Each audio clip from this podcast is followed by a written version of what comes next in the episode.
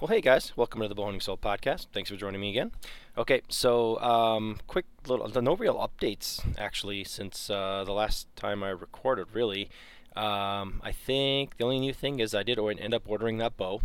Um, I ordered a 66 inch uh, Pacific stick from um, from Eric Hoff at St. Patrick Lake Longbows. I don't know if I mentioned that in the last episode or not. I always forget what I talk about in the intros because I never record them at the same time I do the actual um, actual podcast. So um, that's a couple months away, a few months away, and I'm pretty excited about it. And uh, I'll give you more details uh, uh, later as it kind of shapes up. But it's going to be, I think I, I settled on um, Purple Heart for the riser and Curly Maple for the veneers and a dish grip. And uh, yes, I am jumping back into giving another shot at the ASL thing. So um, I still I still love my other bows. Don't get me wrong. Um, I am really, really looking forward to be reunited with my Elkhart, which is down in Florida right now, because I'm going to go down there in March. Uh, so about a month and a half or so, and gonna go pick hunting down there. That's I think I told you guys that I, sh- I shipped my bow down there at the end of actually in the middle of December, early December, just to make sure it was down there for the trip that I was supposed to do at the end of December. Uh, didn't want to fly back and forth, back and forth with it because um, it costs a lot of money to ship the thing. So it is uh, it's down there, and I really, really, really, really miss it because I miss shooting that bow. I really do. So. Um, anyway, other than that, so today's guest is a guy by the name of Cash Scott and uh, I stumbled onto his YouTube channel, just like I, I do with with a lot of other people with you know socials and stuff like that. And uh, here's a guy that just like he just builds a lot of cool stuff. Um, you know, he's he's a hunter uh, to the core, but um, you know he's gotten into building self bows, a lot of self bows, and been you know successful and stuff. And just I, I just like watching him him work. I mean, he's kind of like a I don't I don't want to say like a startup or whatever, but I mean he, he hasn't been doing it like all well he's been doing it uh, quite a while, but he's really dove into it as far as like uh, building it and um, you know even even selling some stuff. He sells uh, you know other things that he makes like knives and things like that on Etsy, and I'll try and link that in the um, in the description in the uh, uh, uh show notes on, on, the podcast to to his accounts and his and his channels and all that stuff. Um, so I just I just you know wanted to you know talk to him and get to know him a little bit better. He does some out of state trips. Uh, he hunts with his wife.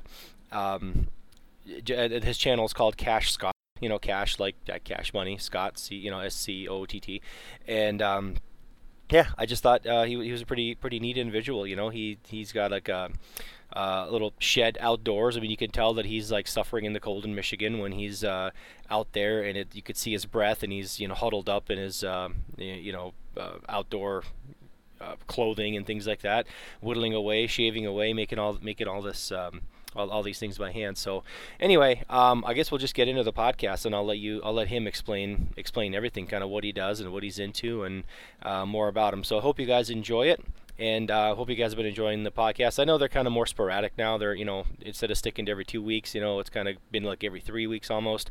So, we'll see how it goes uh, going forward. It's just, you know, just time, time is. Um, time is the biggest problem being able to connect with other people and actually being able to record. So uh, yeah you know trying to put out you know decent content and as, as often as I can but um, I hope you guys are hope you guys are enjoying it. So anyway we're into February now. Today's February 1st or 2nd I can't remember. First, February 1st I think. So um, yeah pretty soon it'll be turkey season. That's the only thing I have to look forward to in spring. And um, I'm actually getting you know kind of sort of ramped up for it I really I really do like it so um, anyway with that said here is my interview with Cash Scott Okay, yeah, I see it. So starting. There start. we go. Awesome. Cool. All right. Uh, so, hey everybody, uh, welcome to the Bowhunting Soul podcast. Um, today, I have a guy that I literally talked to for like how long we talked about 30 seconds before we started recording. Yeah, this? just about. Uh-huh. uh, Cash Scott, right? Uh, that's how you say yep. your name, obviously, Cash Scott. Yep. Uh-huh. Um, again, thanks for coming on late. I, I appreciate it. I know I, I, said it before, but I, I, really, really do appreciate that. You know, try to squeeze these in late at night is kind of inconvenient for people. So, um, like like I was kind of telling you, like I kind of stumbled on your um, your YouTube channel like really recently, like within the last week or 2 uh-huh. and um, you know just because I'm like combing all kinds of like like traditional content and bow hunting content and stuff like that, and uh, I thought, okay, well a couple videos popped out. You had like a um, a recurve hunt kind of a vlog uh, over mm-hmm. the you know several courses of you know days or whatever you you popped up there, and then I started watching your other stuff. Like, oh man, I'm like this guy builds bows, he builds knives, he builds steel arrowheads, and you know you've taken a couple out of state trips. You know, I, I saw that, and uh, I thought, okay, I really want to kind of get to know this guy. So I reached out to you, and and here you are. Yep. Yeah.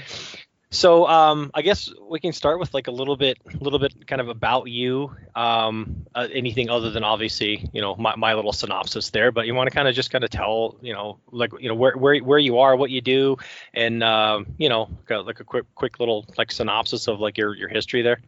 Yeah. So I live in uh, the central Upper Peninsula, of Michigan. So um, people always get confused of like Upper Peninsula, but obviously uh, divided into two separate section. So um, pretty snowy, pretty cold up here. Um, mostly have deer and bears.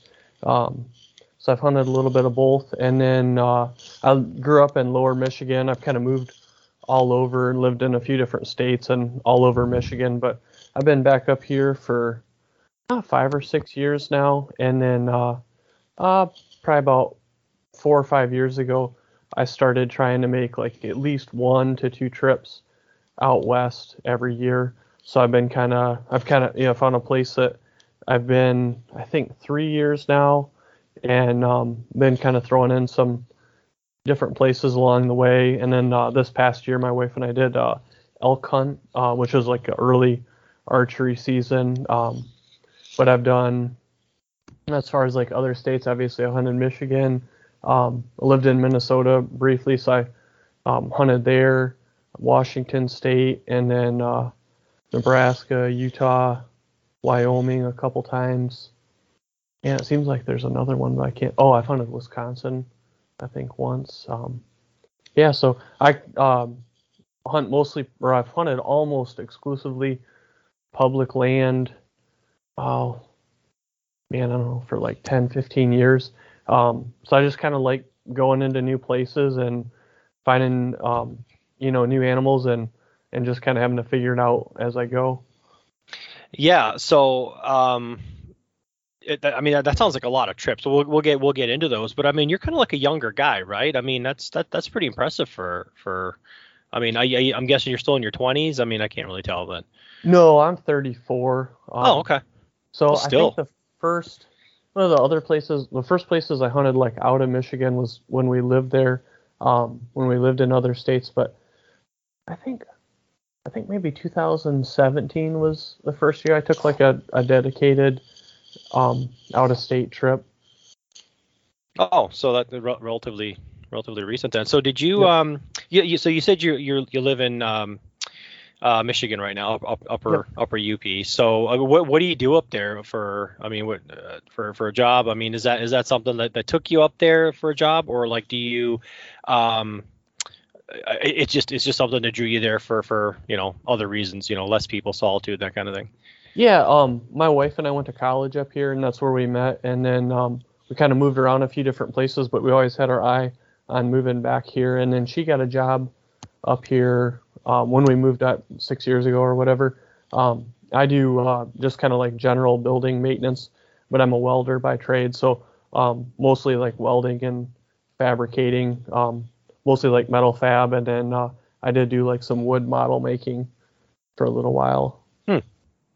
So pretty good with your hands, obviously. Yep.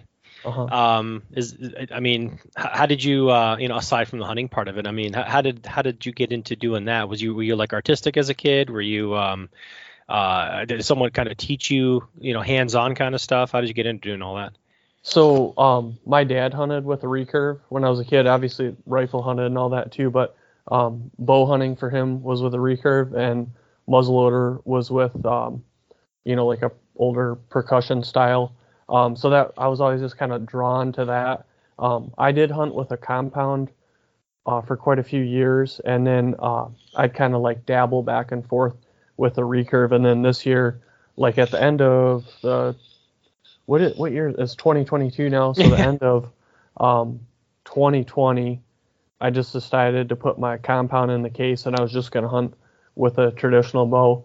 Um, but as far as like getting into building bows, Um, when I was a little kid, well, not little kid, I guess 12 or 13 or whatever, when you start hunting, we went to uh, traditional league, and there was a guy that um, had shot a deer with a ash self bow and made an arrow, made a broadhead and everything. And I was like, that's pretty cool. I'm gonna do that at some point. So the first deer I ever shot with a bow was when I was 15, and I shot that with a, a Bingham Projects recurve that I made with my grandpa. And my grandpa actually wasn't a hunter, but he was a mechanical engineer, so he helped me make all the jigs and fixtures and stuff like that. And then I just kind of like dabbled off and on, um, you know, with the recurves and longbows, um, you know, kind of over the last 20 years. And I'd kind of get more into a compound when I was busy with a, you know, job and, or busier with a job. And, um, yes, I, I guess that, does that, that explain it? Oh yeah, no, ab- absolutely. Um, like I said, I, am always kind of curious, like what kind of sets that that that spark to, um, uh, you know, dive right in at a relative again, like kind of I'm saying, at a relatively young age to actually like building your own stuff, you know, because people Yeah. kind of seem like go through the progression kind of like you did, but a lot slower. You know what I mean? Uh-huh. They they had uh, you know an old like fiberglass bow that they got. They chased like chipmunks around when they were a kid, Uh-huh. and then they grew up, got into compounds, and then they left hunting for a while because they got into high school and everything else. And then they kind of picked back up again, and then they transitioned back into uh, traditional archery, let's say, um, or or what have you. But um, it seems like you you kind of accelerated that path, you know. So it seems like kind of like a deeper rooted passion that you had to just not only like hunt with that stuff, but to, to build it, you know. Uh huh. Yeah. Yeah. You know, I always like, you know, whatever you're doing, I always like, I do that, and then I always like want to take it to the next level. So, you know, like last year when when I decided I wanted to get back into traditional, then it's like, all right, I want to build a self bow. I want to make arrows from scratch. I want to make heads from scratch. And then it's like, well, I've been hunting with a compound for a while. Maybe I should kind of ease into it. So I went, uh, you know, with a fiberglass recurve last year and aluminum arrows and and all that sort of stuff. But um, this year I plan on hunting with um, either a self bow that I'm working on right now, which is going to be a Osage recurve, or uh, the Hickory recurve that I just finished up a couple weeks or a month ago. Um, Yeah, I was uh, in in one of your like most recent videos. I think you um, that was that it was that vlog I guess from this year, and you were mentioning Uh-huh. that that recurve that you're working on. Um, but in some of your older ones, you've got uh, is is that like an off the shelf uh, bow that, that you hunted with past past couple seasons? That that other recurve that you were on that. Um, I, I know you carried it for that elk hunt and and uh, you know the doe hunt and all that stuff. So Uh huh. Yeah, that's a an older Martin Hunter recurve. I think it's probably about 20 years old. Okay. Okay. Um, so when you, I guess we, we can back up a little bit again now. Um, when you when you started picking this this this the bow up, right? Back Uh-huh. you know back when you were a kid, uh, but before you started building. Now, did you? Uh, you said you said your you said your dad was a hunter, but your your grand grandfather was not, right? Mm-hmm. Okay. So did he bow hunt, or was it just more uh, rifle? Uh no, he was a little bit of everything. Um, he you know rifle hunt and um and then also bow hunt. Mhm. But w- with a bow, like in my lifetime, it was always with a a recurve. So So is that where you picked up um, like kind of learning how to shoot? How how was that? Because I mean, this was before, obviously, you know, the last like five six years, let's say, where there's an explosion of you know channels like yours, channels like you know all these others that uh, will and podcasts, you know, that kind of almost like like teach you how, how how to shoot how to shoot a bow and and tune and all that stuff. So how did you? What what what was your learning experience?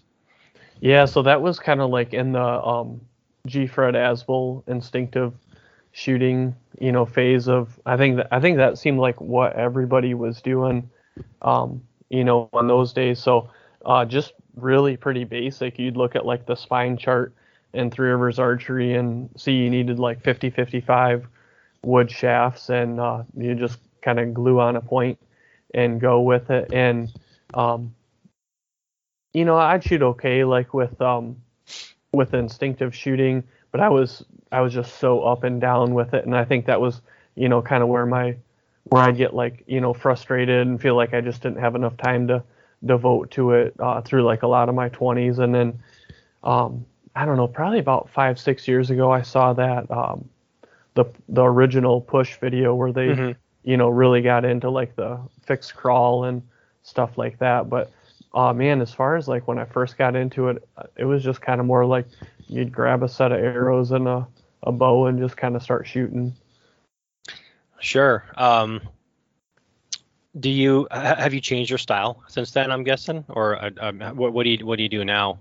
Yeah, um, when I like when I was kind of dabbling back and forth between the recurve and the compound, I was doing more of like a fixed crawl, and then uh, this past season I just went with a gap, and um, you know I just ha- I think I had like a 32 yard point on, so I was just holding a little bit um, low depending on where I was at, and like that that video that you saw where I shot over that doe, I just didn't hold low enough, but Mhm. you know that's how it goes. So.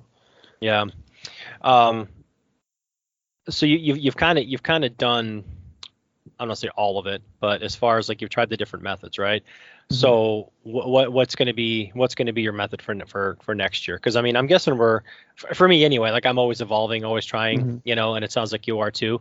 Um, so having done the kind of just you know bore a hole and stare at stare at a spot and you know do do the Asbell thing versus fixed crawl versus uh, you know like sight pinning kind of thing, gun barreling. What's what what do you what do you think you're gonna kind of go go forward with? I think I've pretty. I mean, I could always change my mind, but I think I've pretty well settled in on on gap shooting. Um, what I really felt comfortable with when I was shooting a compound is when I had made the switch from just like a trigger release to back tension and just being able to like hold and focus on the target.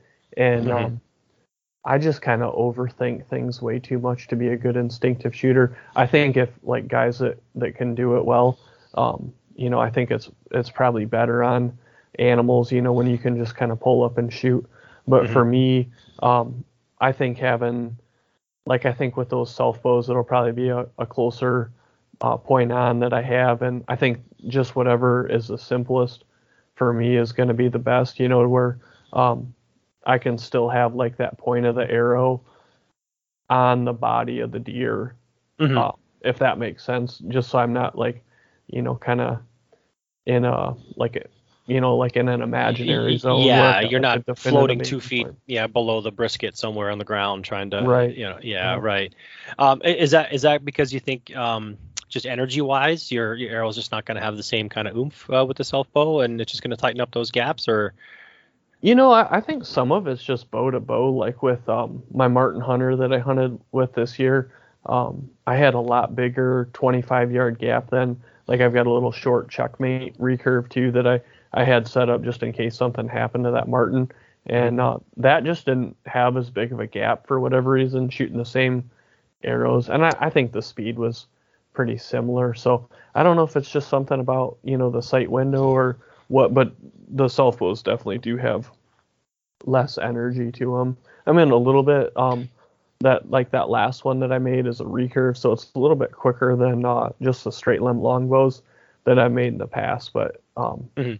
I think it's just not as fast as you know like a, a glass back bow, but that's all right. Yeah, I I think you're right with the with the assessment that it's different bow to bow, and um, so I so I've got like I'm staring at the wall here. So I've got like two 1966 Bear Grizzlies, right? One Uh-huh. is like 40, 42 pounds. The other one's like right around 50. Um, you would think that the well, I, okay. Uh, the the point on for the for the for the 50 pounder, you know, I, I really I guess haven't measured or whatever, but it seems like I'm maybe it's just because it's so much fl- uh, faster and, and flatter, uh, Uh-huh. but it's not it's not like a ton faster, right? But I just I I'm I'm holding more like let's say like sub 15 yards, okay? Because I really shoot past 20. Um, well, and in my basement here, I can shoot corner to corner about like 13 yards, okay? Uh huh. So I'm actually shooting um like a whole lot like I don't shoot gap, but I, I I'm conscious of it, right? Uh-huh. So it's it's maybe it's just because it's so much flatter. Like I, I can almost like I'm I'm hitting if I switch from my lower poundage bow to the higher poundage bow, I'm hitting like really low on with the faster bow because uh, maybe it's just not arcing up before it comes down and it's just kind of like you know I, I don't want to cut a laser beam. Not this bow isn't exactly like a, a stunner, but as far as speed goes, but I think it's just it's just flatter shooting, totally different uh, trajectories. Oh? Um, yeah, yeah, you know, it's it's it's it's it's weird. That's why, uh, you know, um, they say not to jump back and forth. Um, to me, like I'm, I think I'm able to jump back and forth, you know, well enough that I can I can I can jump around between the bows I have, and I have an Elkhart too, and um, it, it really doesn't seem to to, to bother me uh, as long as I, you know, I'm familiar with the with the flight path. I know how it's going to fly, but um, it's just it's just something to be something to be cognizant of. You know what I mean? uh-huh. Yeah.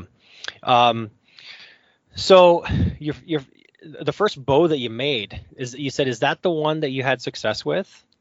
No, um, I tried making a bunch of board bows and I broke them, and then um, I bought a hickory stave. I actually still have this bow, and uh, I made like a it was just like a 66 inch hickory flat bow, and uh, that was the first one that I got to work, you know, to where I could shoot it and um, not have it break on me.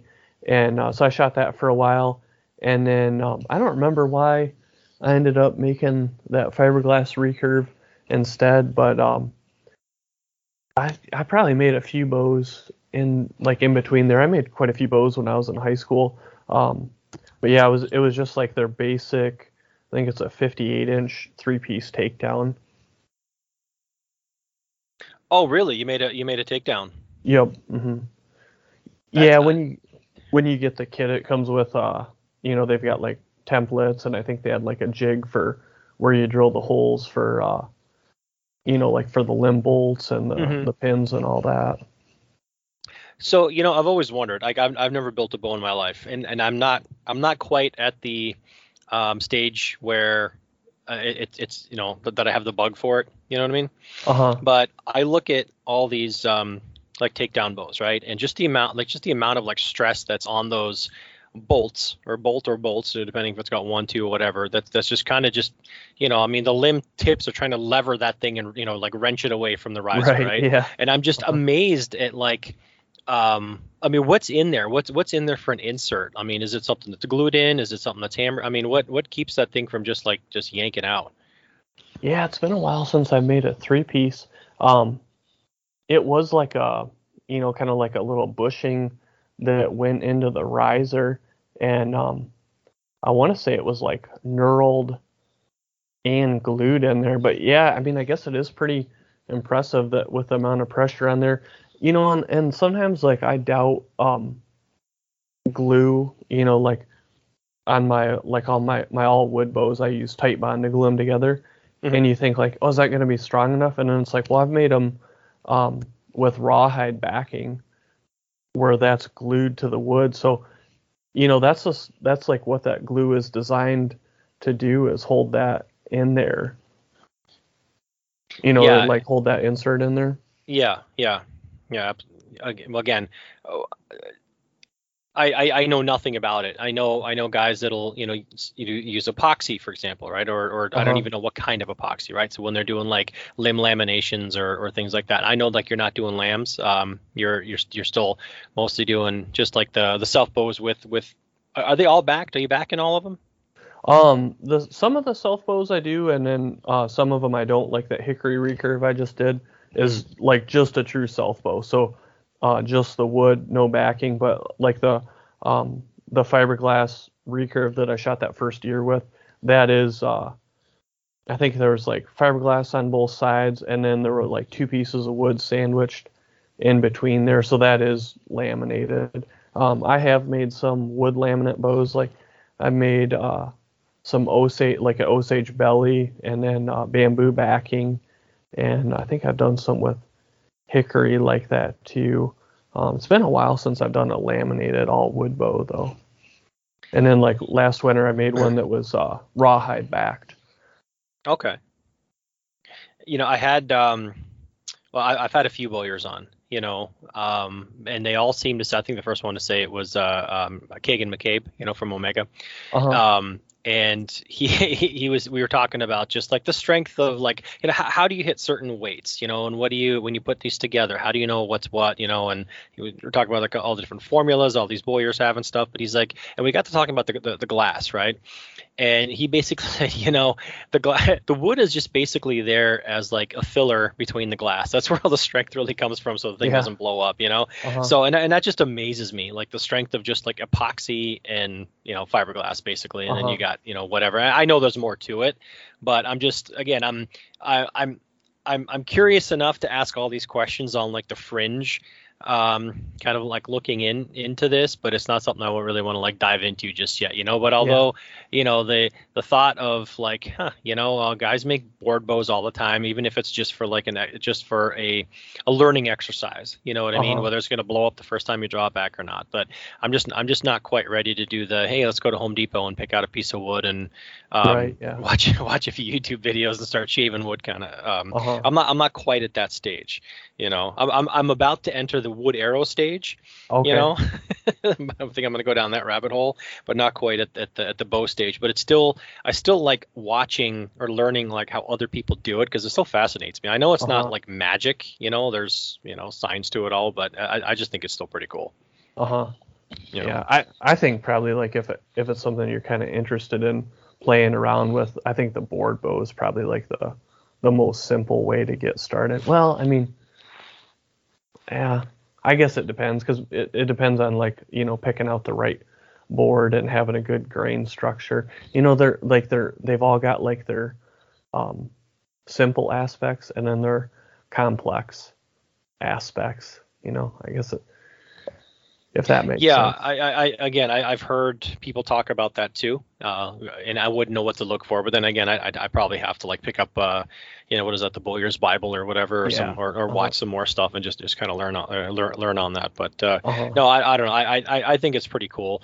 Um, you know, I watched like let's say like you know Clay Hayes, right? Mhm. Um, and you know, at, at first, it's funny how we all kind of like evolve, like what what kind of strikes our fancy and what doesn't, you know, in, in this sport. Because at first, I would I would like look at his bows and I'm like, ah, that's so ugly, you know, because he's got like Uh-huh. those crook like crooked limb, like zigzaggy kind of limb bow, Yeah. bows and stuff like that. And I'm like, no, no, I you know, I, I that's that doesn't really you know, um, you know, light a fire under, under me or whatever. But then, like in the last couple of years, I've watched this stuff, and he's just, you know, walking around with one of those things, and I'm like, that'd be so cool you Uh-huh. know it just that that bow you know but then you look at it like okay well how long is it going to last you know because i i need you know I, I like robust Uh-huh. you know what i mean so i don't know there's there's there, there's a lot to play with there i think Yeah, I think learn I think a, a well-made self bow can, you know, last a really long time. I mean, they can. I think they're easier to have things go wrong with them than you know, like the the fiberglass. I don't want to say it's indestructible, um, but they're they're pretty darn tough. But um, I think like a, a well tillered um, self bow really hold up pretty well. yeah um and I, and I guess you got to follow like the, the etiquette for it too. Like you got to unstring it every time and this and that. Like Mhm. my bows never get unstrung. Right. Yeah. they just sit here. You know, I shoot them every day, but still, like they, I, I don't think I've ever unstrung a bow unless it's to change the, you know, the change the brace height or change the string or, or mess around or whatever. But um, right. I don't think I unstrung my my Martin Hunter all season. It seemed like it was strung all the time. But now that I've gotten back into the self bow, it's just kind of, you know, gotten to be part of the process every time I go out and shoot it, just to string it up. Sure. Yeah. Now, and you're doing this all kind of like in your. It looks like it's like your garage or shed or something like that. Yeah, when we bought the house that we live in, it had uh, a storage shed and it didn't have any power or anything, so I ran power out to it, and then uh, it's not insulated, which is kind of interesting this time I of year. see but I that. got, yeah, I got a little uh, radiant electric heater that I put in there. It kind of takes the edge off of it. I I was watching uh one of the one of the videos and you're in there and you're like you're you're full on like hat Carhartts you know like just um you know like cold, cold air like you can see your breath you know like I mean Uh-huh. it's it's and I'm like oh man you know but um you, you've got like uh you know you got your your tools in there like you know bandsaw this that and the other so you, you got some like you know good power equipment in there at least to be able to uh you know get stuff done but yeah it's it's it's uh, it, it was also like one of those things that um kind of attracted me to that because it's like okay well here's a guy who's just doing it like just just straight up passion right because i mean who Uh-huh. else would be out there freezing their ass off in like you know a shed you, you know just just you know full of sawdust you know what i mean Uh huh. Right. Yeah. Yeah, I mean, you, you gotta just gotta make use of the time when you got it, and um, you know, there's not really a whole lot of hunting to be done here this time of year, so it's kind of like, you know, my my time to take advantage of it, and uh, I mean, you get kind of tired of the cold. I mean, I'm sure you get used to it too in Minnesota, but you get tired Yeah. of the cold, and you just kind of gotta learn to work around it a little bit. But yeah, it can be kind of interesting. I usually take two pairs of gloves, and I always got one sitting on my heater, so I can just keep swapping them out and have a, a warm pair. But I was out there oh, a week or so ago, and it was like negative three. I was doing some forging on uh, some knife blades, and I was just outside doing it, and I was like, oh man, I'm I'm warm. So I took my coat off, and then once I turned the forge off, it's like, oh yeah, I forgot it's like you know right around zero. Yep. So when did you get into doing the the knives and stuff too? Because uh, let's see, you had the there. There's one that I saw you made. I think it was a broadhead. Mhm. Um, you're you're doing your own broadheads and stuff like that.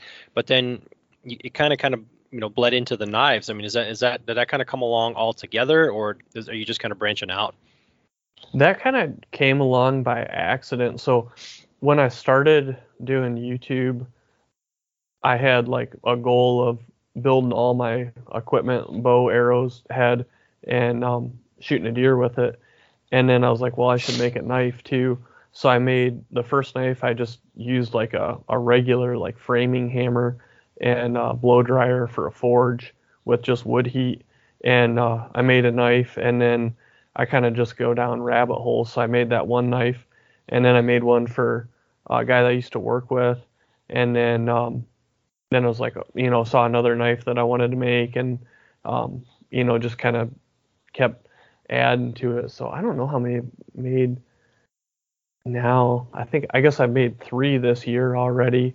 Um, I guess I lost track of how many overall, but yeah, it's just kind of um, you know one thing led into the other, and then um, like those first broadheads that you saw, I just did those out of like some sheet metal. But then uh, recently I made some out of a a grade five bolt that I put in my forge and then heated up and hammered out, just kind of doing some testing. Oh, okay. that see, that's uh, that that's just like super cool to me. You know, again, all, all that stuff I would love to try, but like, there's no way I'd have like, you know, I, I don't have a I have a garage, I don't have a shed. You know what I mean? Uh-huh. So like, au- automatically, like, you know, anything beyond like uh, portable hand tools, like like a bandsaw, no, Uh-huh. it's not happening. You know, um, uh, uh, like a.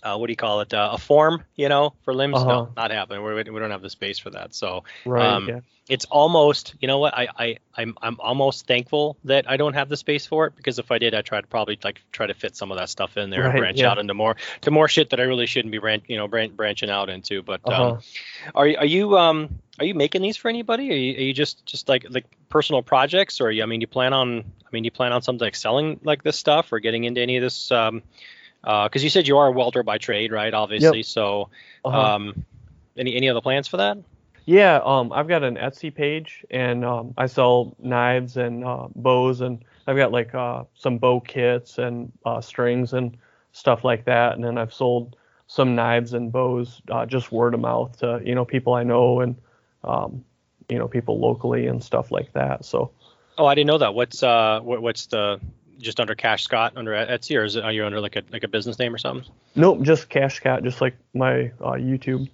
Okay, yeah, I'll have to go check that out. That's that's kind of cool. I, I I like um, you know, it's you know, some some people go on there to you know check out like you know like earrings and uh, you know handmade doilies, and other other people go out to go check out handmade broadheads and knives. Uh-huh, So I right, think yeah. that's excuse me, Etsy's pretty cool for that kind of stuff. Mhm. So, um, you said you're, uh, well, I, I saw on, the, on on some of your videos too. Like your wife goes hunting with you. Now, is she does she hunt as well, um, or does she like, come along, or she hunter in her own right, or how how do you guys? No, we um we talk about her hunting every once in a while, and uh, a couple of years ago, she just was kind of out of the blue said, "I'd like to go on an elk hunt," and I was like, "Yeah, I'd like to go on an elk hunt too." Um, so we just made plans and and did that last season. Um, and I think she just kind of enjoys like the you know the mountain aspect of it. And um, if you have you ever been elk hunting? I have not. Okay, I I think just like the screaming bulls is uh, just kind of a you know a unique aspect of it uh, compared to other hunts, but um, she just kind of got interested in that from you know all the videos that I was watching on YouTube of you know Randy Newberg Mhm. hunting elk out west. So um, we there was kinda there was talking- this one clip. Sorry to interrupt, but before No, I that's forget, there was this one clip where um, the, the look on her face. I think there there was like two bulls fighting or something. It sounded Yeah. like it sounded like the side of the mountain was was like collapsing or whatever, right? Right, And then yeah. like you you pan over to her and it's like, oh my god, uh-huh. you know. And that was really that was pretty cool. I think Yeah. that sums it up. Yeah.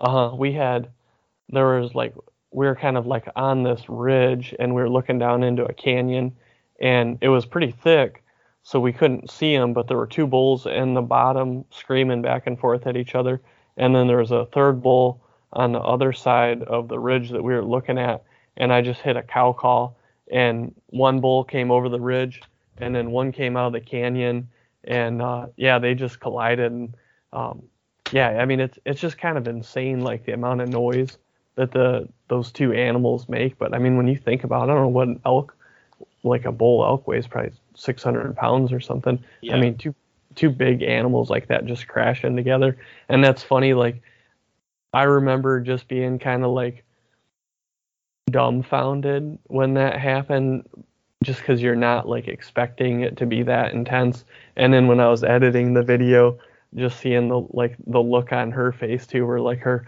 mouth was wide open. I thought that was pretty funny but yeah that was that was probably like the most i think like i might have said it in the video but like um i shot a bear the year before and i just wasn't like ready to hear the death moan you know and that kind of like threw me for a loop. And i think like that and those two elk fighting were probably like just like the most intense like raw moments that i've ever had in the woods Yeah, I didn't know that you'd instigated that that little tussle because I because I heard I heard you do the little cow call, you know what Uh-huh. I mean, and then you know, but just with the editing and stuff like that. So I didn't know if they were actually like, reacting to you, or you just happened to, you know, but they were already fighting, you know what I mean? But um, Yeah, I think that they were. I think they were kind of like working towards fighting, and I'm sure that the cow call didn't help things at all. But yeah, lit the fuse. hmm Yeah. Um, so is this something you guys plan on doing like every every year, every couple of years, or I mean, it sounds like at least it looked like she was kind of hooked, and I'm sure you know you're hooked. I mean, I would be if I you know go. I would- Was it Colorado? Did you guys go to Colorado? Where where was that? no, we were in uh, Utah. Utah. Okay. Yeah, um, yeah, we'd definitely like to. I'd kind of like to work it to where we can do like, um, kind of like rotate between like some over the counter and like draw hunts, Mhm. so we can have like some you know higher quality hunts in there. But it's something that I definitely like to do every year, and we are planning on doing it again this year. I think, uh, like last year, um, we had a lot of encounters with deer, and there were a couple mule deer that we could have shot if I'd had a tag. Um, and I just didn't I didn't want to spend extra money on a tag. So I think uh, you know next time around I definitely spring and get an extra tag and then probably try and spend a little bit more time out there. By the time you drive across the country and you know get camp set up, it, it just seems like a lot of times, especially with a bow hunt, like you're there for a week and then you kind of like just start getting it figured it out and then it's time to go back home like last season you know you, you never want to say like if i'd had three more days i could have killed one because there's a million things that could go wrong but Sure. it's like i felt like on the fifth day it's like all right i'm starting to figure this out like i think if i had another week that i could really do some damage Hmm. but with elk and and how big that country is there's just a million things that can go wrong and keep you from getting one So, um, you know, without giving like details of where and all that stuff, right? But can you kind of like kind of walk through the, um, uh, I guess like the planning process and just the log- lo- logistics? Like I've I've never done an out of state hunt, right? Um, Uh-huh. especially not out west or anything like that. So, uh, I mean, for you, you guys have this conversation. She brings it up, says, "Hey, I'd like to go elk hunting." You're like, "Yes, this is awesome." Uh-huh. you know, she she just she suggested it, not me. Great, we're we're in, right? And then so after that, like, what do you like? What what's the first step? I mean, what do you what what do you do? Where do you how you know how do you plan out where you're gonna you know stay, camp, that kind of stuff? Because I mean, as a Midwestern or like a non-Westerner, right? Um, we always hear about how complicated um, like uh, the rules are out there, not just for like tags, but like access and where you Uh-huh. can camp. And you know, you can camp on this type of land and not on this type of land. And um, you know, if you're staying in a hotel or motel, you know, how far are you driving? I mean, what what- what's the first step in planning? Yeah, so I guess the first thing that I look at is, you know, kind of figure out like my budget and how much money I got to play with, and then start pricing out, you know, different states for tags and, um, you know, and then kind of get an idea what I'm going to spend on gas. And then after that, then I start looking at like, okay, I've got zero points in this state and I've got, you know, however many points in whatever state and then look at the tags that I can get with what I got and um and then just figure out like okay so I've got it narrowed down to the state and then I'll look at um you know like onX or whatever and then start finding like some big public areas. And then I'll just look up the um field offices for uh, here in Michigan we call it DNR but Mhm. you know they call it different thing in every state. And then I just kind of start going through and I'll just start calling biologists until I get somebody that'll talk to me. And um and then just kind of start saying like I'm thinking about going to this area and I'm looking at hunting elk or antelope or whatever and um you know kind of looking at um you know this general area. And then um you know like they'll say oh no this, you know this area wouldn't there's not really a whole lot of elk in there. They're transient or whatever. And um and then i think you kind of just got to go into it with an open mind like um every time that i've gone on one of those trips i do a ton of like map scouting and a ton of planning. And then every time without fail i get there and i've got a bunch of onX maps downloaded to my phone and i just think what did i get myself into? And this is not at all what i was expecting. Like um, the first time i went on an antelope hunt i shot an animal or shot my antelope way on the other side of the unit it was probably almost an hour away just because the, the first place that i had picked out just didn't have any antelopes i think yeah i mean it's tough because it's like you got to be ready to kind of like scrap your plans, but then you also got to be like kind of stubborn enough to like stick with it until you've exhausted your options, if that makes sense. It does. Um, well, one thing you said there, you said you call up some of the biologists and stuff. Now we we've all heard that for years, right? Call the Uh-huh. biologists in the area, give you know, talk to them, whatever. Um, h- how did that go for you? Because um, I'm when we, I mean we, like the general hunting populace, right? That doesn't go out west. We've heard that for a long time, but that was kind of before like this explosion in western hunting. Like we hear all Uh-huh. all the stuff about how there's this you know big, big huge interest, especially in bow hunting seasons.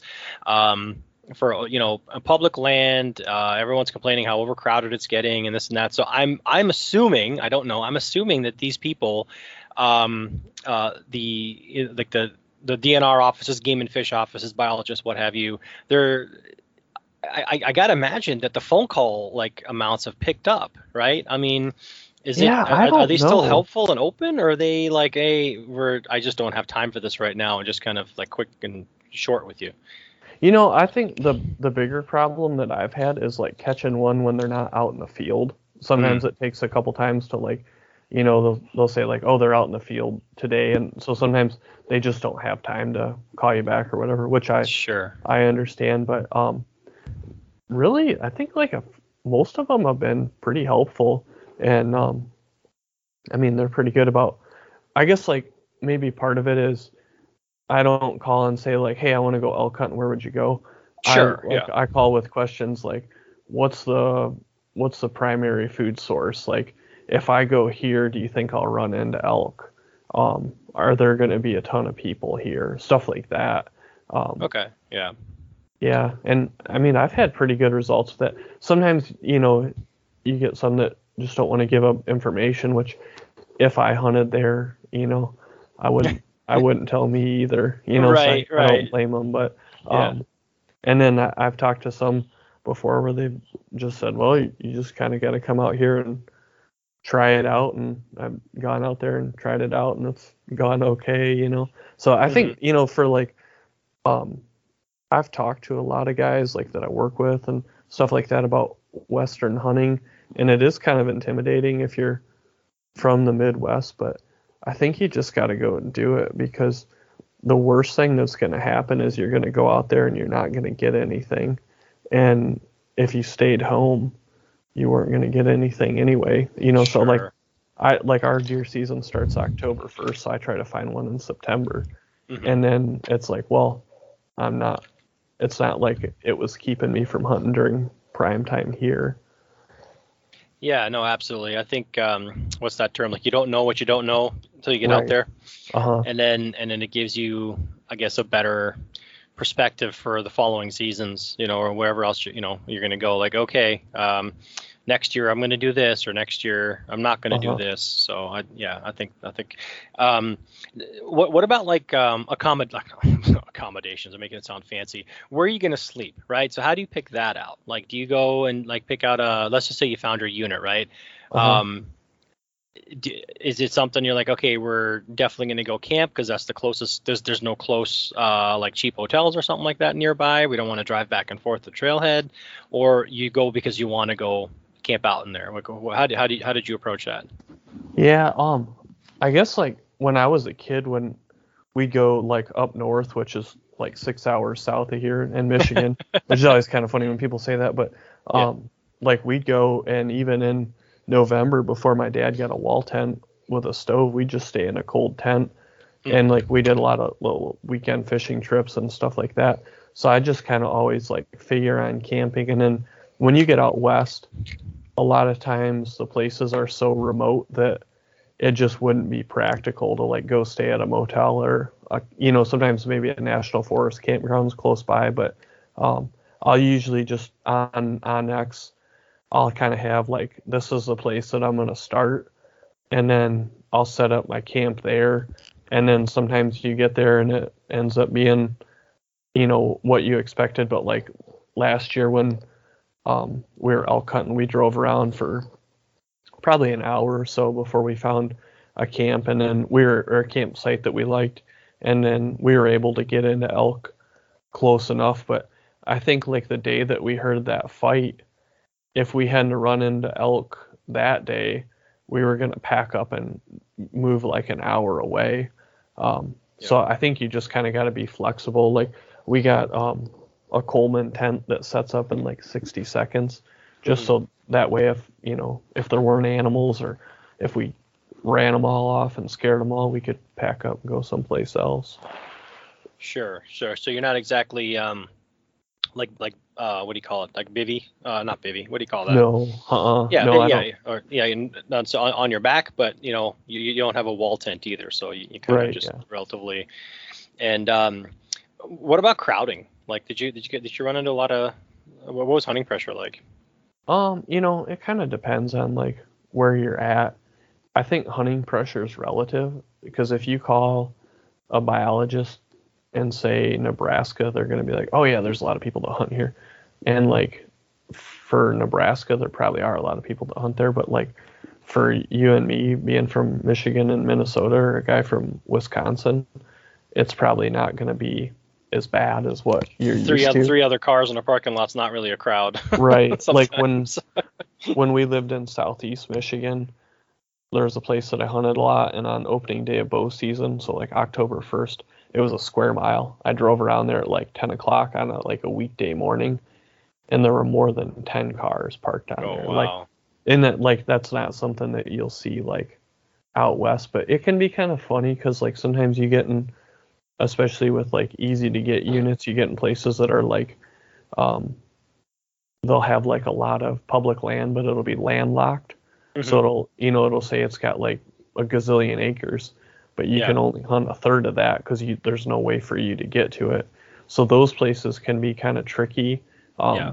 Rifle hunts are always worse than archery hunts. Um, but yeah, I mean, it, it does sound to me like elk hunting can be pretty bad depending on where you're at. Um, but I don't know. I guess I'd kind of like rather go someplace that's undesirable for one reason or another and not have as many animals Sure. and then have to deal with less people just because that's that's just like you know like Yeah, there's you- way less deer up here than there are where you know in lower Michigan, but it's Sure. what I like. you were uh, talking about uh, that one square mile or whatever it was, you know, they drove around. Or whatever. so uh, uh, several years back, um, uh, I, I try not to go out for firearm season here. If I do, I go up north to my buddy's place, um, you know, private land. Otherwise, I'm, you know, either in an archery only, um, you know, WMA or or uh, refuge or something here because, well, just because, right?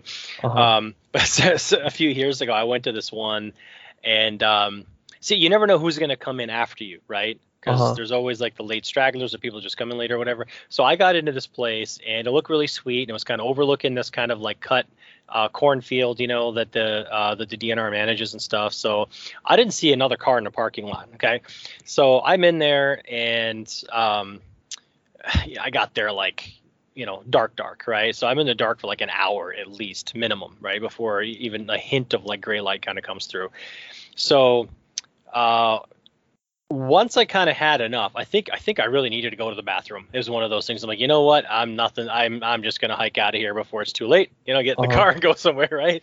So i st- and this is this is rifle season or firearm season. So i stood up okay because i was kind of sitting down hunkered down. I was i wasn't in a tree or anything like that. And i kid you not like we're we're overlooking this um uh like i said this kind of like not a huge cornfield you know but enough that you could see across the other side and all the sides or whatever i stood up probably I don't know. It was about eight eight thirty or whatever to kind of have a, a have a peek around, and around the entire perimeter. I mean, I saw a minimum of six, maybe eight little wow. like orange orange pumpkins. You know Uh-huh. that weren't there. There was no cars there when I pulled up. You know what I mean? And all Uh-huh. sides, and it was just like the cartoon, like the old like Elmer Fudd. You know, like opening day, you know, whatever, where um uh, Bugs Bunny pokes his head out, and all the the hunters are like shooting like toward the center, like toward each other. You know what I Uh-huh. mean? Like I'm like, oh my god! So I stood up, and it was almost like a horror movie. I'm like, holy shit! I'm I'm out of here. I'm walking out. You know. Because you know, I was I was surrounded around this this like you know more than you know it was almost like a full like you know three quarters of a circle you know semicircle where they where there's just like pumpkin pumpkin pumpkin pumpkin I'm like oh boy no, I'm I'm I'm not coming here. Yeah. I, you know, I, I I can skip rifle season on public because it's just it's just no no thanks. You know, and I got to the Uh-huh. parking lot. Of course, there was a whole bunch of other vehicles there. You know, that weren't there when you know when it was at, you know 4 a.m. or whatever the hell it was. right. So Yeah. yeah, yeah, not uh not I, I haven't had any um. I haven't had any issues as far as like uh, close calls or anything like that, but uh, I, I kind of don't want to risk it either. You know what I yeah. mean? Just, Uh-huh. just, and I'm even paranoid to the point where like I don't even like white fletchings on my on my arrows. Oh, really? Um, oh yeah, because you know white kind of you know little patch of white, right? Kind of bouncing through the woods at, at dark light, you know, gray light in morning or late evening. You know, it's you, you don't know who's going to take a shot at what. You know, Uh-huh. and I just yeah, I'm just I'm I'm I, I'm okay not doing that, walking around with a headlamp no matter what. You know, just like hey, you know, I'm here, kind of thing. So anyway, what but part I of the state are you in? Um, so I am like just southwest of the uh, of the city. So Okay. um, yeah, I'm I'm in I'm in Victoria if you know where that is. But Okay. it's uh, I don't remember where that is. No. yeah. Where, where so where were you when you lived here? I lived in Rochester, which was pretty busy. Oh yeah yeah okay. So I'm Uh-huh. you know so uh, obviously so um. So that's that's some nice hunting down there, by the way. Uh-huh. You know, Yeah. unfortunately, it's become like a huge CWD zone. That entire like southeast corner. Oh, Um, really? Oh yeah, and same as around here too, the, the metro area. But uh, no, I'm I'm like if you look at the Twin Cities, I'm like southwest by about a half an hour. Like I'm far away into the suburbs where I don't have to, you know, I, I'm I'm not a I'm not a people person as far as like urban urban, you know, Uh-huh. people. I don't like cities and stuff. But um, yeah, I'm not I'm not I'm not out in the farmland sticks or anything like that either. But uh, Okay. far enough away to to hopefully keep that nonsense at bay for at least a few more years. yeah. Right. you know. Um, Uh-huh. but you uh, so so you don't necessarily just hunt though. I noticed with just just just bow hunting, right? I mean, you uh, you shot that bear with a rifle. I know you you went on an antelope hunt with a rifle. I mean, Uh-huh. um, do you just kind of try and take advantage of of whatever seasons are available, or or um, just just want to change up the equipment just for you know just for the hell of it? Um, you know, I like if there was a spear season, I'd probably hunt with a spear. I kind of like everything. Like I um, I've got a flintlock that I hunted with a little bit this past season, and um, I had like when we lived in Lower Michigan, I did most of my hunting with a compound, and I shot a lot of deer with a compound.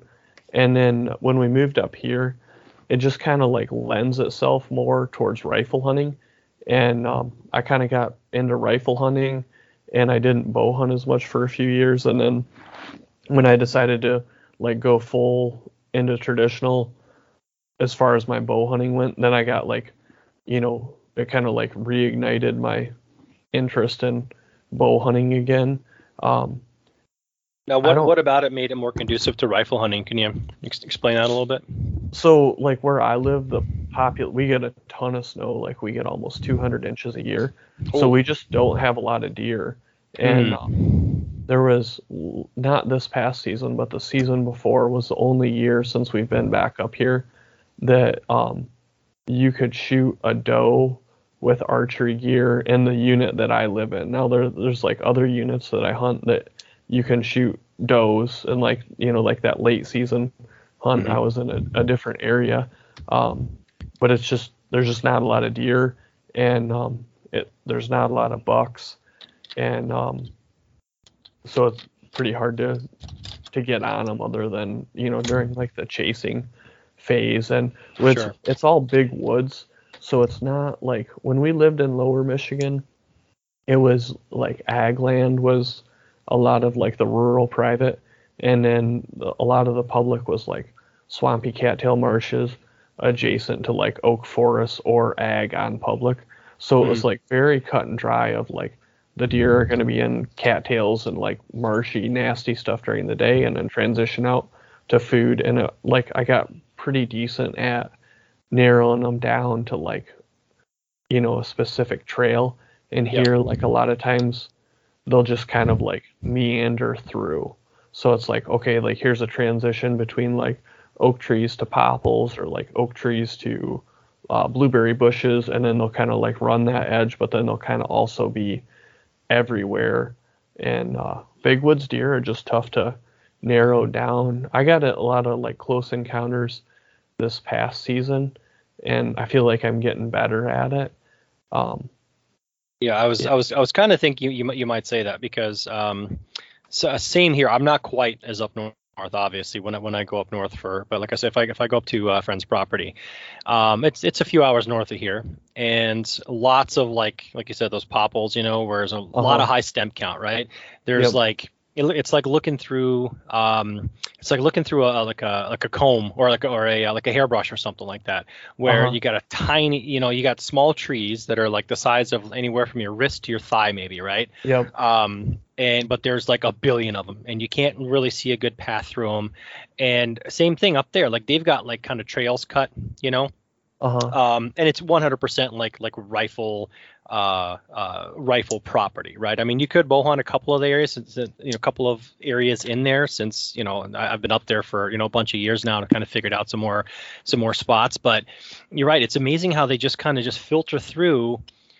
However and whenever they want through Uh-huh. those like tight like popples and stuff, they just kind of you know, they, all of a sudden it's like, well. I did not expect you to pop through there. I mean, there's Uh-huh. some trails obviously, but they just you're right they just kind of filter through like you would not expect like why are you walking through there there's an easier trail right here where i can shoot Uh-huh. you know why are you over there but that's that's just what they do it's it's it's it's totally different than here because like um like you said it's for me here it's like kind of oak you know oaky areas Uh-huh. into river bottoms into swampland and marshland that kind of stuff that's that's you know kind of where i hunt and they're a little more predictable as far as like um like you said, where they're going to bed, where they're going to pop out. Not a lot of ag around here, but Uh-huh. I can at least um, predict like their transitions between uh, you know, coming out of the marsh, going to wherever the hell is they're going to go to, um, and and filtering through like the oak areas. But um, yeah, totally uh, different, d- different, I guess, mindset when it comes to hunting them. Yeah. Um, do you do you uh, do you have a, problem with like like predators up there, like like namely wolves or coyotes or anything like that? I mean, how's that up Yeah, there for you? We do have wolves. Um, I saw one two years ago when I was doing my spring scouting, and then uh, I think I think there's a picture on my Instagram of a wolf that I got on trail camera. I want to say like last winter or last spring. Um, that I I think I, that's when I posted it. I can't remember when the picture was, but I I just had the camera like on the scrape line. Mhm. Um, they're definitely around. We've got a lot of bears, like especially right around where I live. Yeah. Um, there's a lot of bears, and then, um, like I won't say hundred percent sure because I like I think a lot of people like misidentify this, but I'm like 99% sure I saw a mountain lion uh, like five or six years ago. Those are pretty few and far between. I think they do have um, some verified sightings, and uh, sometimes you know somebody will get some tracks or a picture on a trail camera. But Yeah, um, we've got them here. Up oh yeah, Oh, absolutely. Yeah, I mean, I've got a buddy that's um, uh, a showing me trail cam pics of, of where where they hunt. You know, um, uh-huh. and full on mountain lion right there. You know, I mean, he's Uh-huh. been there. He or she, whatever's been there for you know a few years now. So yeah, they're around. Uh huh. I think I think like here wolves are um, the bigger complaint that guys have. Um, most guys around here hunt over bait, and I think you know that I think that maybe kind of like concentrates them, and I don't do that. Um, so I don't you know I don't have a whole lot of like interactions, but I mean you see like in the spring you'll see uh, like in the deer yards where they've um, you know where they've killed deer and you see like Mhm. the hair and their their poop and all that. Yeah. Um, do you think it's warranted for uh, you know the the whole like mountain? Uh, sorry, the, uh, do you think it's warranted? Like the, the the wolves get the bad name, right? But then, like you Mhm. said, um, a, a lot of people that spend time, especially up like in northern, we don't have a ton of bears down by me. Uh, there's a few, you know, that people have seen, um, but you know, guys in the know say, hey, you know, bears are uh, probably more of a problem with fawn predation than than wolves are. You know, because wolves when they come in, um, again, I'm not a biologist and I have no experience with them other than I've heard them howling like you Uh-huh. know 50, 100 yards away when I was up north a couple times. But um, it, it seems like when the wolves come into an area, they announce that they're there, right? They're very braggy. In other words, they howl a lot, they move around a lot, and um, my estimation would be that they kind of either make deer uh kind of be be quiet you know what i mean not that they, they're Uh-huh. vocal but i mean as far as like movements and stuff um and push push other animals out of the area because they announce their presence versus like bears um again never hunted bear but it seems like they're just like super stealthy. Like anyone that tells me that they like they hunt bear they're like they're like it's been quiet quiet nothing nothing nothing. All of a sudden i blink my eye and there's a giant bear standing there. How did they get here so quietly you know? Um t- so i don't know to me that might mean like hey maybe, maybe they're just like better stealthier predators um you know that instead of pushing the animals away uh, out of the area they're actually killing them Yeah, I don't know. Bears are funny, like how because you wouldn't think a an animal like that would be as quiet, but they definitely they're kind of they just kind of like appear. They're like watching a cartoon, and you're just like you're looking at a spot, and then there's a bear standing there. Yeah. Um, yeah, I don't. You know, I think that like whereas wolves would go after more like age age class of deer Yeah. um, I think bears are, are really only after the fawns. I, I think that's my understanding. I mean, I'm not Mhm. a biologist, but I think they're kind of probably just more of an issue in the spring. Um, and I don't know, you know, like I'd say most upper Michigan just does have a lot of bears. They're hunted pretty hard, so they don't tend, once in a while, somebody will shoot a really old one, but um, I don't think that they tend to get real old, but there's just a ton of bears here. And I think, you know, like some areas that have, uh, you know, less snowfall have more deer. And um, you know better habitat and stuff like that. But I, I don't really know how much of an impact they actually have. Um, you don't really like. I'll probably just happen if I'm not hunting bears, like just happen to run into a bear every other every other or like every third year maybe. Mhm. Um, and then I've only ever actually laid eyes on one wolf here, so Yeah. um, it's kind of really tough to judge exactly how many there are around. Um, I think like you know, wolves they've got their like you know they had their like objective number of 600 or whatever that they've been at Yeah. forever. Um, and I don't, you know, I don't know how to even like begin to evaluate. I will say like when we first were here 15 years ago, it seemed like I heard them howling more than I do now, but I think it's pretty subjective, you know, as far Yeah. as like just me personally. hmm Yeah, uh, j- just interesting because, um, you know, what what you hear out of people who actually live uh, kind of like up north where you do, and other people like northern Wisconsin, northern Minnesota, whatever, um, their you know perspectives of you know their actual experiences you know because Uh-huh. they actually happen to live there are obviously totally different than the narrative that you get from even like the DNR you know where they Uh-huh. where they say oh we've only got so many and then everyone's like ah I, I see that many in like you know in this county let's say. Right. you know what I mean? We've got way more than you than you're letting on so I, I don't know. Yeah. so it's, it's always it's always it's always good to get like um j- just like the uh like a farmer a rancher whatever is like you know the, the ultimate you know source of information of like what goes on on their land. You know what i mean? Uh-huh. because they're like so intimately involved in it. Um that's where you get the real scoop from. So I- Yeah, I, was, I think I was curious The thing that sucks about like wolves and predators is there's so much emotion involved in them. Like, mm-hmm. I don't want to see them like, you know, extinct. eradicated yeah right like um i'd like to see them managed and and hunted and and I, I think just with you know like the political nature of it I, I think that's that's a challenge in today's world You know, it seems like in the last, I I don't know, maybe maybe it's just me, but it seems like in the last like month, maybe, right, maybe two months. Um, I don't know whether it's just happens to be that way or there's like some concerted effort, you know, in the background somewhere being funded by something, but there is this huge attack on just just hunting rights kind of in, in multiple Uh-huh. states now and especially with predators and stuff you know i mean uh was was it was it uh washington was it the washington ban uh-huh. Uh, uh, bear hunting, and then they're trying to do it. They're trying to, uh, you know, mountain lion and bobcat and stuff in Colorado and Arizona. There's there's there's something like introduced, like like you know, and, and New Jersey obviously lost it, you know, starting this year, I guess. Uh, it's you know, New Jersey, you'd almost like you'd almost expect it from like an East Uh-huh. Coast state like that, right? But I mean, Arizona, uh, Colorado's being just taken over by you know just kind of like leftists and, and stuff Right, anyway. yeah. But I mean, um, I I just some some of those some of those states where it was almost like a staple now is just like under like hard hard attack. And i don't know where it's coming from. I don't like i said i don't know if there's like this concerted effort behind the scenes by you know I, I- i'm not going to go like the you know oh it's a george soros funded you know whatever. Right, but I, yeah, mean, I know I don't know if someone's funding it or not because I, I it's just a yeah like a hard hardcore push like all of a sudden like all boom boom boom you know multiple states all at once Uh-huh. You know, and it's weird because like I grew up in a pretty rural, like conservative area, and like I hunted, all my friends hunted, like all our neighbors hunted.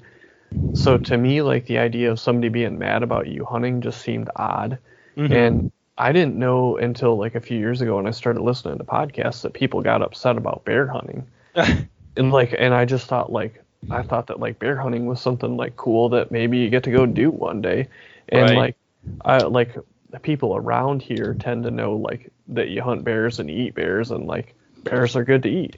But then Mhm. like people that aren't from here, like they're always like, "Oh, you shot a bear? Did you? Do you eat it?" And like, yeah, it's great. Like it's better than venison. So yeah, I mean, I aren't, think aren't they endangered you know yeah, right, yeah. No, there's plenty of them around. They knock over my garbage cans once in a while. yeah yeah yeah too much uh too much disney you know too much Uh-huh. too much too much emotion it's uh, I, and i don't know you know what, what what's going to stop that Um, you know, it Yeah, seems like I we're kind of getting off track, but I mean, it seems like a lot of these uh, game and fish departments and DNRs and stuff. I hear it out of Colorado a lot. Um, uh, you know, where they're being I'm I'm going to use the word infiltrated, you know, by Uh-huh. people who who are for, well, straight up anti-hunters. Uh-huh. You know, I understand like they their job is to manage not just game, but like um, uh, you know the, the, the wildlife and, and parks and things like that. You know, but um, you just just kind of hear a lot of stuff about like, hey, they these these these people that are coming in as game wardens and managers and things like that, they've never hunted, they have no interest in hunting. Not only that, they have uh, you know a very poor view of hunting and hunters. And and you know when you let the you know, what is it what is it, like the fox in the hen house kind of thing or whatever is Uh-huh. what the term is you know um you're you're being sabotaged from within. And and and then you know you've got nobody to stick up for you when you know legislators you know we say let don't let legislators um, make make wildlife you know laws let the biologists do their job. Well if you don't have someone on the on the dnr or game and fish or whatever you want your department's called um, advocating for you at some of these meetings and hearings and and things like that, that I mean you're screwed. So I Uh-huh. don't know. I don't know what's going to happen there. It's it's not it's not looking too good uh, in, in a very near future unless you know there's there's a lot of people to speak up. Yeah, you know, I don't know. Like, I don't. Yeah, I don't know what the answer to that is other than like just to re-normalize hunting. Um, and it's you know, I don't know. It's it's weird because where I live is is kind of an area that's like known for hunting, but it's also kind of like getting that um, transformation that like Colorado has too. And I just don't I don't know other than like, you know, show it in a positive light, like how you get past it and it's like, you know, we worry about stuff like that. And then you hear other people like did you hear that podcast that Matt Rinella did where it's like Mm-hmm. anybody that like talks about hunting is ruining hunting because there's a million people in the woods now. And it's like well how are there like a million people like how are we overrun with hunters but then we don't have enough people advocating? Like i i just don't i don't know what the the answer to that is. Um Yeah. i don't know like w- we got to get people more grounded in in reality though to where they're um you know not trying to to ban all these things Yeah, I, I don't know. I, I listened to that just before you said that. I was gonna, I was gonna say you can only make so many people listen to the meat, you know, or watch a meat eater. You know what I mean? Because he Uh-huh. seems to be like a good ambassador for, and, and he is obviously right. I mean, you hear it all the Uh-huh. time. I'm not a hunter, but I watch this. My wife's not a hunter, but I wa- whatever, right? right Um, but then, you know, I listened to, um, I didn't listen to the original one where he went on, I can't remember what podcast, another podcast, but I, I, listened to the one where he was on, on, on the Meat Eater podcast, his brother was. And, uh, it, it was pretty funny. It was pretty funny to listen to because it got pretty contentious, you know what I mean? oh really yeah. Yeah. Did you listen to that one? no i just listened to the one where he was on blood origins Okay.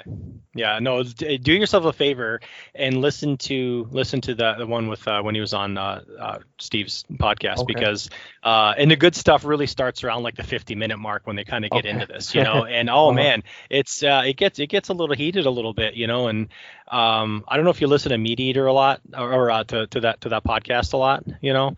But um, do, do you listen to that one? Uh, not so much anymore. I used to listen Yeah. to it a lot. I just haven't as much recently though.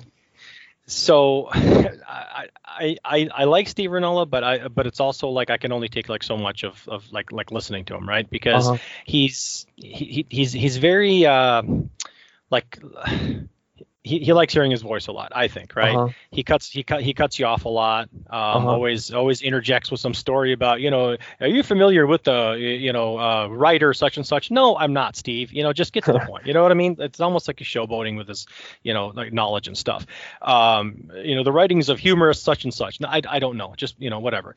But um, Matt, you know, every time Steve tried to make like a joke or whatever, he pretty much told him like to just shut the f up. you know, Uh-huh. just like listen to me. And he like he, he like he shut him down because he was pretty heated. And I've never seen anybody really do that to him on his own podcast before. So it was kind of Huh. it was kind of I was kind of like, yeah, you tell him. You know, it was kind of I was Uh-huh. like I was, I was I was listening to this this banter back and forth. But um, I you know I. I, I'm of the same. Uh, I don't say I'm the same opinion. I have the same, I guess, frustrations as what he's saying, Uh, but I, I don't know if if there's more hunters or less hunters. We, we've always been told that, right? Uh-huh. But for me, I don't know whether it's like COVID, you know, induced people going out more or whatever. The past couple of years, I see way more people in the woods, yeah. you know, and I'm like, that's enough. We don't need any more, you know. Uh-huh. Um, but I think you said it. Like the people that are out there who are there, I don't think are advocating enough. Like all the influencers and uh, you know, celebrities and, and, and Uh-huh. things like that. I mean, um, I hope that's going to change because we've kind of been in this uh, until like these recent attacks. It seems like we've all been in this kind of. Um, I mean, there's been attacks here and there, but we've they've been in this kind of kind of cocoon. Like, oh, we're just going to keep hunting. You know, it's all about this, all about whitetails, all about that Uh-huh. but you know all these attacks on on predators and uh, you know bears and this and that and and introducing wolves and you know we're we're being out outspoken out we're not outspoken we are being out um uh they're they're, outspeaking us you know what i mean as far as the voice goes Yeah. the, and I, the I think, antis I think some of it is just that, like, people that have got an axe to grind are- just relentless, you know, Mhm. with with that. Um, yeah, I I don't know. Um, yeah, I just don't know what to think about it. Um, I hate to I hate to see like the animals go unchecked because you hear stories about like guys that used to live here when there were a lot of deer here and they'll Mhm. tell you stories about tons of deer and it's like i've never experienced that up here like deer hunting here is like a good like this this past year i saw seven bucks. Most seasons i hunt hard the whole season and i see three. You know like and a lot of those are spikes.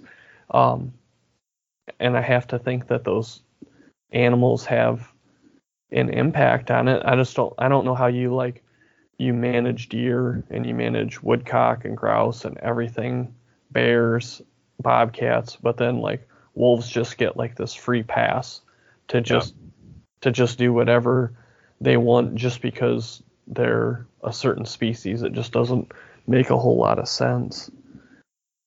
Yeah, yeah. I, again, I don't, I don't know how you fix that until, until we get some of the louder, more influential voices, um, just kind of just putting their necks out on the line, you know, and Uh-huh. and and, uh, and I and I don't know how you do that. And I think a lot of it comes down to money as well too. Um, and uh, you know, no pun intended, but crying wolf, you know. Uh-huh. Um, that's what that's what you know the anti groups do because they're well funded and you know they it's like the squeaky wheel gets the grease or whatever kind of thing. Yeah. But um, and I we, guess Oh, sorry, go ahead. no no go ahead. Well, here's my solution to it is like up here in upper Michigan where there's wolves, there's not a whole lot of people saying we need more wolves, but like down in Grand Rapids or Lansing where there's not, you know, and that's like the majority of like the voters for the state Mhm. are in lower Michigan. Like, well then let's re- let's release wolves down there, you know, because it's like those people aren't having their poodles eaten by a wolf, and there's people up here that have had their hunting dogs eaten by them. I, I think that, you know, if they were a problem, that's probably the same way in Minnesota of like, you know, southern Minnesota has the majority of the voters, and then northern Minnesota is where they're a problem, and those people aren't where they're a problem, so they don't believe that they actually are a problem. Well, I mean, on a grand scale, just not just with hunting stuff, but I mean, the, the, the city centers, the urban centers, they have the people, they have the numbers, right? So uh, Mhm. policy goes with whatever, you know, the um, the majority, even though we're not, you know, it's, technically like a non-majority rule, but um, that's where that's where you have the bulk of the people, and policy is set by urban centers rather than um, you know, everywhere else. I mean, to pick, pick a state, you know, like Colorado, uh, you know, you got you got these kind of like liberal bastions, you know, like Colorado, Uh-huh. not not Colorado Springs. Um, uh, what's the one? there? Denver or whatever. yeah, well, Denver, obviously. Um, uh, I'm thinking of another little town, but anyway, like like Chicago. Um, you know, but I mean, if you if you look at the rest of Illinois, the rest of Illinois is beautiful farmland, right? But then Uh-huh. you get you get to the Chicago area, and it's I mean, it's a wasteland.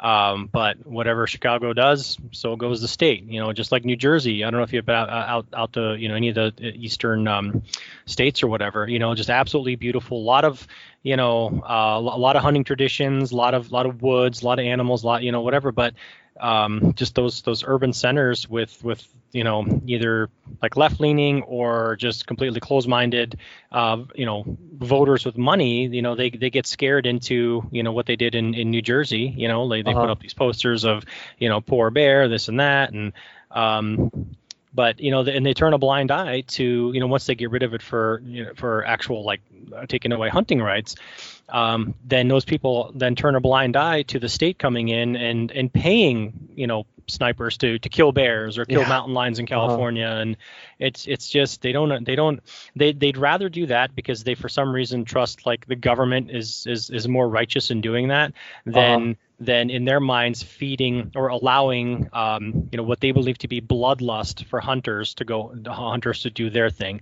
Uh-huh. um, they, they, they don't they, they'd almost prefer that the hunters just you know that, that didn't happen and then just the government take care of it. That way you know to them it's it's a win-win. It's it's out of sight out of mind because they don't they don't have to hear about it. They don't have to uh-huh. see about it because it's done at night. And they also you know cut off the um, uh, like the bloodlust uh, you know um, uh, avenue or whatever for for hunters because they either don't like them or they don't understand them. You know, hunting right, in general. Yeah. You know, so uh, uh-huh. I, I don't know. That's I, I don't think we're going to solve any of those problems tonight. But uh, no, probably not. we got way way off track of that. So anyway, I've kept John here for like over an hour. So um, I, I, guess the only other thing I wanted to ask you was like, so for for this coming year, right? So what what what are your plans as far as um, uh, your your builds um, and like like any hunting plan. So it's kind of like a two part two part question. But I know you say you already do stuff on Etsy and you sell kind of stuff. Are you looking to kind of ramp up any of this stuff? Are you looking to you know uh, you know to branch out in, into different things or um, and then just I guess what, whatever your hunting plans are. Yeah, um, I'd like to kind of ramp up the the stuff that I have on my Etsy of uh, more knives and and bows. Um, as far as like specifically um, I hadn't, you know, I hadn't really like dialed that in. But, um, you know, definitely like to get more stuff out there. I, I just started doing um, the Etsy, I think last summer sometimes. so I haven't, you know, really put a whole lot on there. Um, but then as far as hunting, um, you know, it's funny because by the end of this hunting season, you know, you're always kind of tired by the time the late season comes mm-hmm. around, and you're like, you don't want it to be over, but you're kind of like relieved when it is over. so you know, so that was kind of at that point, and then today before I talked to you, I was out snow blowing, and I was thinking like, man, it'd be nice if I could figure out some way to do another big game hunt this winter. Um, mm-hmm. So I've been kind of looking at uh, getting into turkey this spring. We do have some turkeys up here and it seems like there's more every year. Um, so I'm going to investigate that a little bit further, and then um, uh, get a little bit deeper into um, elk and deer, and uh, definitely have that be one of my goals is to get one with um, hopefully with that Osage bow that I'm working on. So um, that'd be the the big goal for this coming season would be get a deer with a homemade bow and um, up and then uh, continue my my hunting here in Upper Michigan for the rest of the season after I'm done with that. That's well, yeah. That that sounds like a pretty good plan. You're gonna you will probably get hooked on the whole uh, turkey the turkey thing because uh-huh. I did. it's just a ton of fun, you know. Um, especially spring because you know, you know I like it is because you can get you can get your your hunt in and still like if you're going to go to work it's probably just like be at work after turkey uh-huh. hunting you know, you know you know what i mean because like it's uh-huh. like light out at like 4.30 or whatever right, it is during yeah. like may or something like that here so you can go uh-huh. sit for like you can get like a three hour hunt in uh-huh. you know and then still make still make it to work if uh you know and i i like doing that that's kind of like the only part of like spring and summer i really like you know after that it can and i, I pretty much like uh count down till october you know but uh-huh. um Yeah, tur- tur- turkeys. Uh, I still haven't shot one. Still haven't shot one. Uh, missed a few times, but just you know, I'm I'm doing that on the ground now with just like a ghillie suit or a leafy suit or whatever, and it's okay. it's just such a rush. Oh man, it's such a rush. You know, even when yeah. you miss. So uh-huh. that, that's that's that's a ton of fun. But um, all right. So where can everybody find you? You said on the on the Etsy thing, obviously under, under Cash Scott. Where where else are you uh, kind of active? Instagram, Cash Scott 87. Um, I try to like post the builds kind of as I'm doing um Uh, that kind of goes in spurts of when I'm posting and stuff like that. But I, I try to get a fair amount of stuff up and uh, you know my uh, hunting and stuff as it's happening, and then my YouTube, which is just my name, Cash Scott. Cool. Okay. Um, why don't you hang on with me here? I appreciate you coming on tonight again. Uh, it's it's it's late for you, so it's uh, it's late for me. It's even later for you. So uh, hang on while I uh, while I close out here. So guys, go check go check him out. Go check out his videos. Um, you know, you, you you come off as like a very like kind of because you are. It seems like like just down to earth, everyday guy that's just passionate about building stuff. You know, and um, even even on, on your like on your builds, on your your hunts. Uh, you know, very like you know, let's guy guy next door kind of thing. Very very uh, relatable. So I, I, that's why I kind of really like watching uh, watching your stuff, and I kind of wanted to, to talk to you uh, you know talk to you in person. So um, definitely go check out uh, Cash's um, channels, Instagram, all that stuff. Check out his stuff on Etsy. I'm gonna go look at it uh, after we're done here. So uh, if you like this episode, please like, share, subscribe. Super super important. Leave a rating. It's really easy to do. Um, and with that, I'll talk to you guys later. Thanks.